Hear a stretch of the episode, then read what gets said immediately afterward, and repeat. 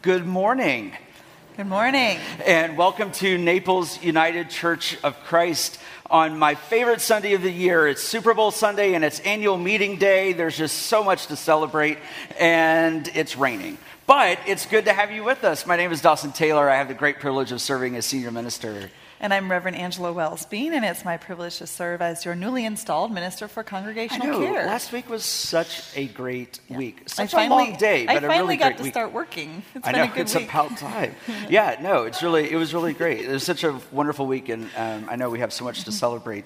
Um, I hope you'll take a moment and register your attendance for those who are worshiping here in the sanctuary, and for those who are worshiping virtually, we want to give you a, a special word of greeting, and we hope that you'll use the comments section and let us know where you're worshiping from so that we can know how best to be in ministry uh, together. Yes, and as Dawson said, today is our annual meeting Sunday, so a few logistical pieces regarding voting that we want to remind you of. If you are here with us in person in the sanctuary right now, but you will not be here at 12:15 for the annual meeting. We need you to fill out a proxy card. They look like this, and they are in your pewbacks, and they are also in the narthex. And so, please, if you haven't done so before you leave today, fill it out um, and seal it and return it to an usher, and we'll make sure your vote is included. Again, that's if you're in person. If you are joining us remotely and you're not able to attend in person and you need to vote online, Please be mindful of the fact that voting online closes at noon. There will be no voting online during the live meeting itself. And if you haven't voted, you received a reminder email last night from SurveyMonkey asking you to vote. Um, and so if you're with us in person and you're able to get home by noon and vote online, you can do that as well. But just be mindful of the fact that the only voting that will take place during the meeting is here in person. And I, ho- I tried to be as clear as I could be. Um, so I hope that was clear. Yeah, if you have any questions, you can uh, stop one of us in the receiving line afterward. We'll uh, do our best to help clarify anything. You know, um, the annual meeting is a, is a business meeting, it's uh, part of our great tradition. But really, what it does, it's a, a moment to celebrate the great ministry uh, that's taken place. And none of that would be possible without uh, the wonderful uh, laity of the church and our uh, lay leaders. And I believe that most of them will be uh, at the 11 o'clock uh, service as they prepare for the annual meeting. I know a few of them are here right now doing some work to get ready. But a few of our leaders are preparing uh, because they are term limited uh, to uh, step out of their roles. And I just want to publicly take a moment to say thank you to our moderator, Steve Reinsmith our clerk, Barbara Converse, Dave Heineman, who is chair of Board of Mission and Outreach. Dave and Lee normally come to 9, but I'm guessing they're coming to 11 today. I don't see them. Okay. Um, Dane Tubergen, who is chair of Christian Education. Jen Rainey, who is chair of the nominating committee, and Kitty Keene, who is a member of our executive committee. Uh, I just want to say uh, words of deep gratitude you can't believe the number of hours, the number of meetings that they sit through to make sure that we are the uh, vital and growing congregation that we are. And so I just want to say words of gratitude before the annual meeting to them as they eagerly anticipate the uh, new slate of officers getting into place so that they don't have to be those officers any longer. And so uh, I just want to say words of gratitude to them. Yes, and I echo that, having worked with them as well, that time and dedication they put in. Now, in, as an intergenerational growing, let us prepare our hearts and minds for worship. From the comfort of our homes and prosperous lives, we come hungry for a better world for all. In our society divided by power struggles and prejudice, we affirm the power of healing love. With the honesty of our doubts and insecurities, we rejoice in God's love for each one of us, seeking that same blessing to make us whole. In that same love, let us rise in body and spirit to sing our processional hymn. You may be seated. And as you are, I would invite you to join with me in our invocation prayer. Let us pray together. Gracious and loving God, you call to us across deep waters and dark places. Yours is the light which guides us and the voice which we follow. We pray that you would reveal yourself to us as we gather for worship. May those without hope be encouraged, those who are sad cheered those who are seeking find you. In the name of your beloved child, we pray. Amen. Will you continue in a spirit of prayer by joining your hearts with mine in our pastoral prayer, followed by the Lord's Prayer? Let us pray. God of grace, who has gifted us with love. We come to you this day, humbled by the abundance that surrounds us, yet mindful of those who are without and mindful of our call to share so that all may have enough. And God, we confess that we often think of abundance in terms of money, but as we prepare to celebrate love, may we also be mindful of those who feel a scarcity of love. Whether that be through relationships that are not life giving, self loathing, abuse or mistrust of ourselves or others. Let love be in abundance in this place and in our world. As we gather as a global community in Beijing, may we celebrate the experience of athletes who train not only their bodies, but their spirits and their minds for competition. We acknowledge heartache for some and victory for others. But may we all heed lessons of global cooperation. And yet, our hearts are heavy as saber rattling and rumors of war once again threaten our world. May your strength and peace be with the people of Ukraine and all those attempting to protect the innocent and avoid war. And God, we ask for your wisdom to fall upon our leaders. Be with President Biden, Vice President Harris, Speaker Pelosi, leaders McCarthy and McConnell, Governor DeSantis, and Mayor Heitmann that they may lead in just ways, so that all people are served, so that the rights of those at the margins are protected, and that all have access to bounty and equality. Be with our church, O God, as we gather today for our 49th annual meeting May we always be mindful that the work of our church is worshipful work, meant to glorify you and help bring your realm to this earth. May your peace that passes all understanding guide and guard us as we enter a season of transition. Remind us, O oh God, that you will lead us in the future just as you have led us in the past. Be with those who are sick and infirmed, lonely and afraid. Empower us to be your hands, feet, and very presence in this community and beyond. We ask all of this in the powerful name of the one whom you sent to show us ways of justice and peace love and reconciliation, power and presence, Jesus the Christ, who taught us to pray by saying together, Our Father, who art in heaven, hallowed be thy name.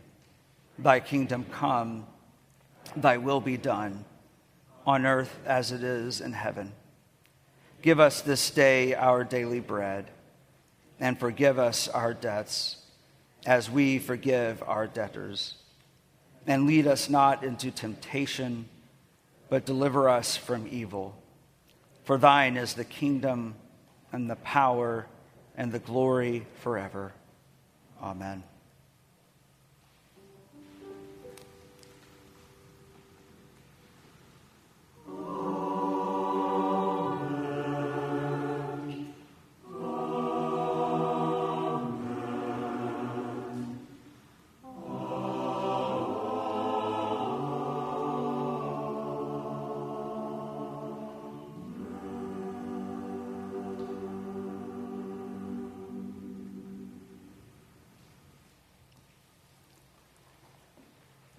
I would invite you to hear our scripture for this morning, which comes from the sixth chapter according to the Gospel of Luke. Hear now what God would say to you. Jesus came down with them and stood on a level place with a great crowd of the disciples and a great multitude of people from all of Judea, Jerusalem, and the coast of Tyre and Sidon. They had come to hear Jesus and to be healed of their diseases, and those who were troubled with unclean spirits were cured. And all in the crowd were trying to touch Jesus, for power came out from him and were heal- and healed all of them. Then Jesus looked up at the disciples and said, Blessed are you who are poor, for yours is the realm of God.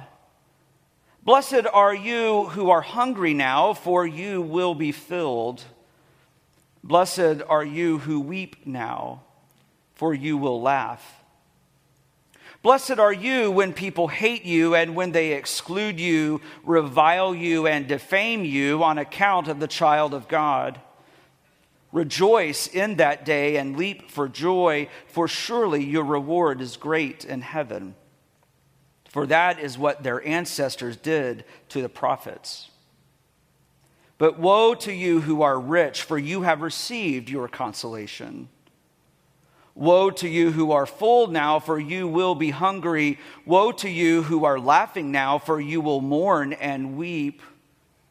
Woe to you when all speak well of you, for what is what their ancestors did to the false prophets. May God bless to us the hearing of these ancient words. Amen. Will you join your hearts with me once again in prayer? Let us pray. Loving and gracious God, we continue to give you thanks for the gift of this day. And we ask, O oh God, that in this time of worship that you would speak either through me or in spite of me, but that above all else we would hear with clarity what it is that you say to us this day. All of this we trust and we ask in your many names. Amen. the entire spectrum of biblical scholars, from conservative to liberal, agree that the words of the Beatitudes, the scripture reading for this morning, are from the very core of Jesus' ministry. Yes, these no nonsense words give us the central wisdom of Jesus, his focused vision, and his principal mandates. Both the gospel according to Luke and the gospel according to Matthew record the words of the Beatitudes. But there are significant differences in the two presentations. Matthew has Jesus leaving the crowd and going up a mountain away from the hubbub to share these words with just a few chosen disciples. Luke, our reading, on the other hand, has Jesus coming down the mountain onto the plain where the crowd surge around him trying to touch him. Matthew has nine blessings, Luke has four. Matthew spiritualizes the Beatitudes. Blessed are the poor in spirit. Luke, however, is much more blunt. Blessed are the poor, period. Matthew puts it all in the third person. Blessed are those. Luke brings the words home. Blessed are you, right here in the present. And finally, Matthew keeps things on a positive note, focusing only on blessings. Luke matches the blessings with an equal number of curses. Yes, the writer of Luke reminds us that the opposite of blessing is woe, and for God, both and is not either or, and that's the way things are. Psychiatrist Robert Coles tells a story about a poor woman in New Orleans who sells her body almost every night to wealthy men in order to take care of her five children. And each night, this woman takes half of what she earns as a prostitute and gives it to the nuns who run a local soup kitchen. Coles goes on to ask the question Is this woman blessed or is she cursed? From her perspective, I'm sure the answer is both, but from the perspective of today's gospel reading, she is much more blessed than she is cursed. In his straightforward way, Jesus tells us that those who are blessed, those who are happy, according to another translation, are the poor, the hungry, the ones who are weeping. Blessed are those who are hated and excluded. And then to make matters worse, Jesus says, Woe to you who are rich, woe to you who are full, woe to you who are laughing. Cursed are you who enjoy the admiration of others. My friends, no matter how you slice it, you and I are in the cursed group and not the blessed group, at least most of the time. Or, as scholar and pastor Eugene Peterson suggests in his interpretation of Scripture entitled The Message, some of you are rich, too bad for you. You have had all you will get. What is going on here? There's a true story about a Quaker who put a sign up on a vacant piece of land next to his house that read, This land will be given to anyone who is truly satisfied. A wealthy farmer was riding by and stopped to read the sign and said to himself, Since I am a wealthy person, I certainly qualify. I might as well claim the land.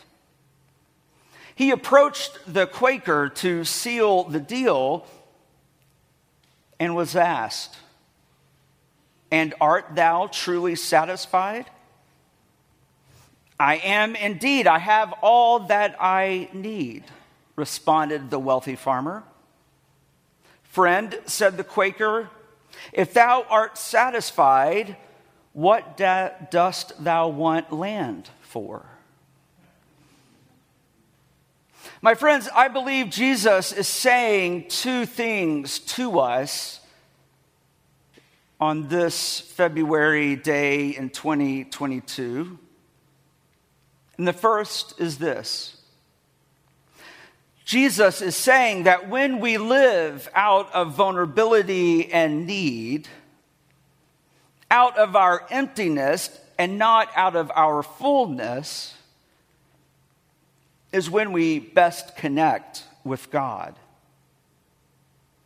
Jesus, I don't believe, is saying that it is bad to be rich or full, to be healthy, strong, or lighthearted. Rather, Jesus is suggesting that fullness and satisfaction lead to self sufficiency and self absorption, a state of independence that often distances us from God and can easily lead us to glorify ourselves instead of the one who has given us life. We had an interesting conversation this past week in one of our staff team meetings. We talked about a comment that people make, but it feels like they've been making it increasingly around here that they haven't been to church because they don't want to become too emotional. They don't want to cry.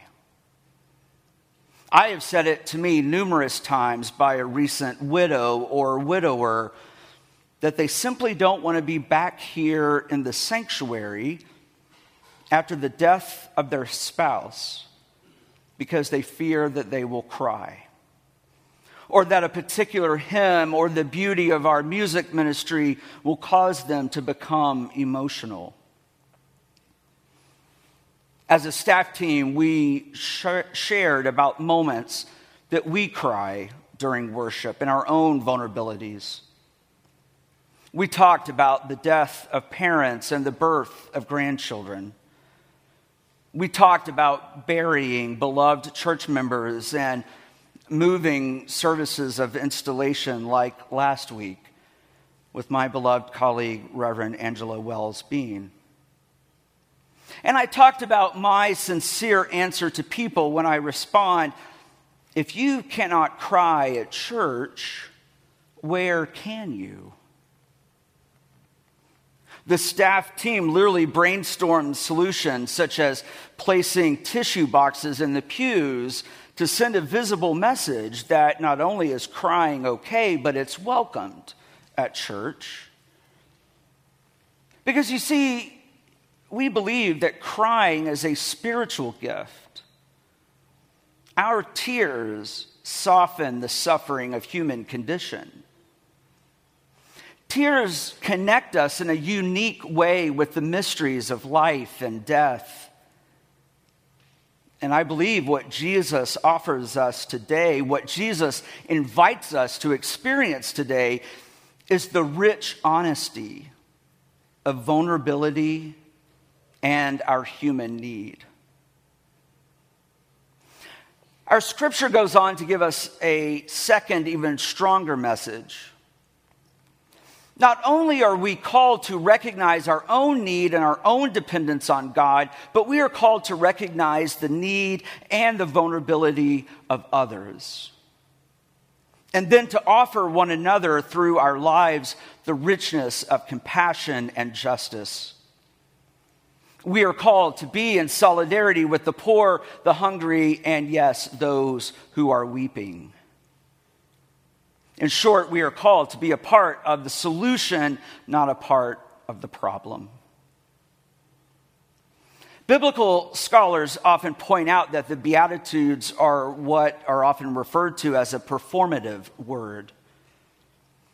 These predictions about blessedness are not going to happen, they are already happening. This is not about what might be, this is about what is.